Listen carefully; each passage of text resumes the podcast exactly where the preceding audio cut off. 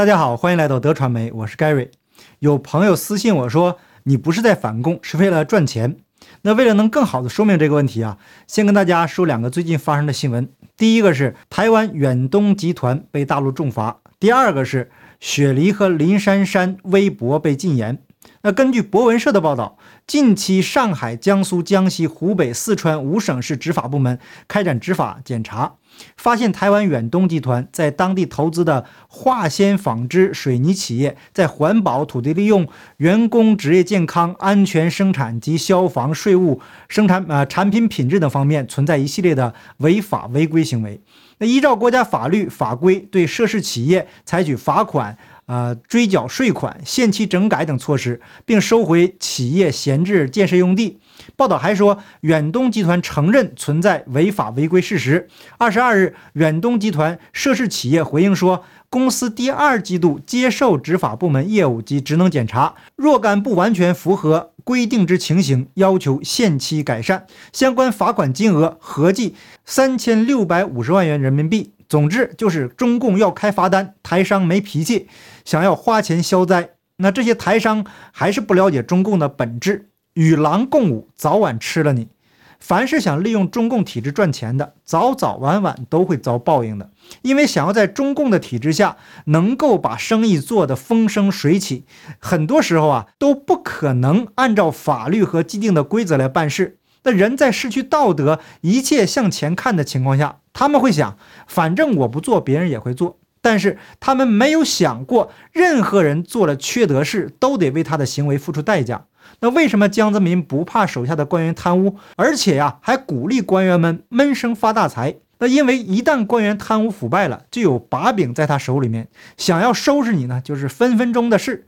那现在没动你，是因为你还有利用价值，还可以替他办事儿赚钱。可是很多人呢，想不到这一层。只看到眼前的利益，那在中国国内想要做点事情啊，更是得想尽办法找关系走门路，能正常办的事情也不正常办，非要托关系来办，来彰显自己的能力。很多人呢都以自己有什么什么高层的关系来炫耀，但是他们在享受权力带给他们好处的时候，将来也会因此而遭到报应。涉嫌。偷逃税款被处罚的两名中国网红主播雪梨和林珊珊，二十三日被新浪微博禁言。雪梨、林珊珊都是杭州陈帆电子商务有限公司旗下的主播。那雪梨是个这个公司的创始人，也是头部主播。杭州市税务部门二十二日公布消息，通过数据分析，发现两人涉嫌偷逃税款，对两人追缴税款、加收滞纳金。并罚款合计超过了九千三百多万元。那根据智研咨询数据中心此前公布的榜单，在双十一前夕，淘宝平台带货主播中，雪梨排名仅次于薇娅和李佳琦这两大顶流，位列排行榜的第三位。而林珊珊同样跻身前十榜单，排名第九位。那这次高额偷逃税被曝光，无论主播个人还是关联企业，可能都将受到影响。今年九月，中共国家税务总局发出通知，对明星艺人、网络主播成立的个人工作室和企业，要辅导其依法依规建账建制，并采用查账征收方式申报纳税。那这就意味着网络直播行业的税收监管趋紧，行业将更加规范发展。那这都是表面的说法，了解大陆潜规则的人都知道，如果真的依法依规办事儿，你根本就赚不到多少钱。那这些明星艺人逃脱税款，不只是进了他们自己的口袋，有很大一部分都用在疏通关系走门路上。这是一个关系利益链条，如果不能把上层关系摆平，那么想要在行业中有所发展，无异于痴人说梦。那现在很可能的情况是，他们的保护伞也自身难保了，所以呀，他们才会被抛出来当替罪羊。这就是这个体制的邪恶之处。想要赚钱就得同流合污，但是当你把生意做大了，镰刀也就随后就到了。好处呢被中共给收走了，那货这个锅呀，最后还得这个韭菜来背。那这两个新闻的共同点是什么呢？台商和大陆艺人都曾通过这个体制获得巨额利润，但是都遭到了报应。我在前面的节目中啊，曾经讲到过贪官家属。而真今天的这个两个新闻呢，是既得利益者，所有的共所有人的共同点是呢，都是中共体制的受益者，也是受害者。而在节目中呢，我要告诉大家，远离中共，不要被眼前的利益诱惑。就像孟宏伟妻子高歌说的：“中共是魔鬼，不要与魔共舞。”我做节目的目的呢，也想告诉大家这个真相。那有朋友在推特私信我说：“啊，你做视频并不是真的要反共，你是在吃反共的饭。如果哪天共产党消失了，你还能骂谁？如果你真的要反共，那就像刘备那样立下宏愿，消灭中共。”桃园结义，寻找兄弟，共创大业，四处求助，寻找靠山和财力、物力支持。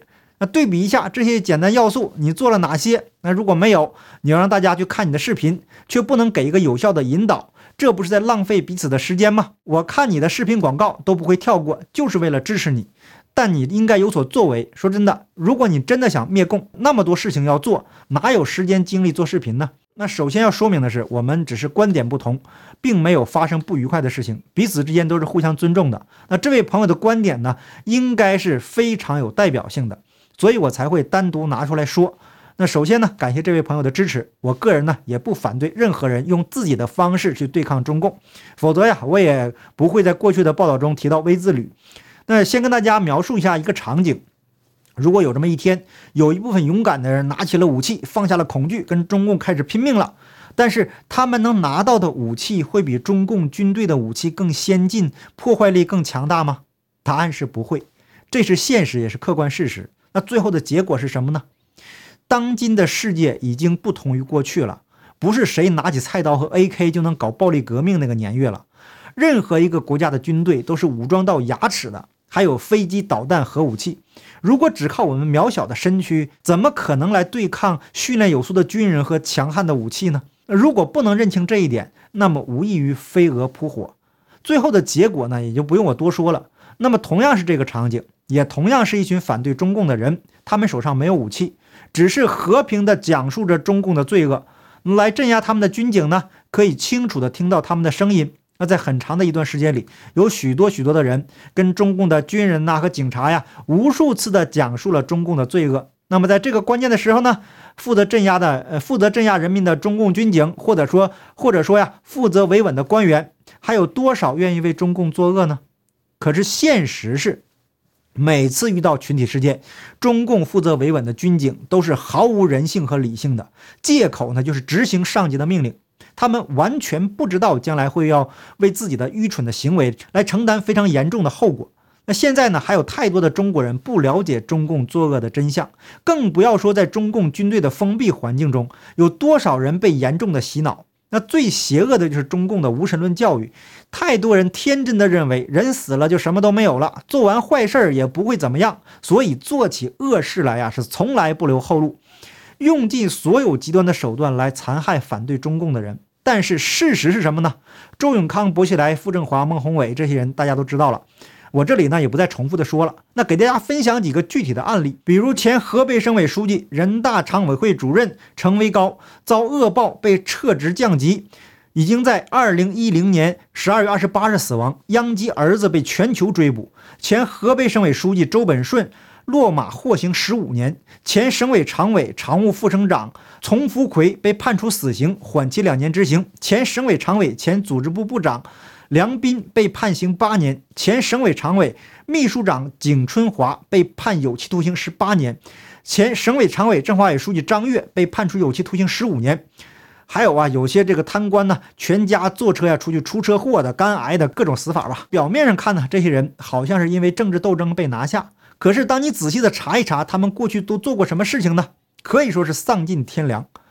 那他们遭到的报应呢？那绝非是偶然的，也不可能是政治斗争这么简单。那我在前面的节目中报道了孟宏伟妻子的遭遇，很多人表示不同情。那这样的想法很正常，但是并非理性的做法。如果仇恨能消灭中共，那么中共早就从这个世界消失了。仇恨呢，解决不了根本问题。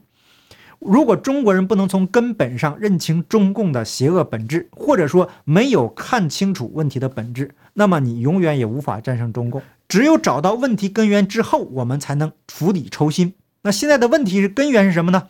中国人失去道德和信仰，不相信善恶有报。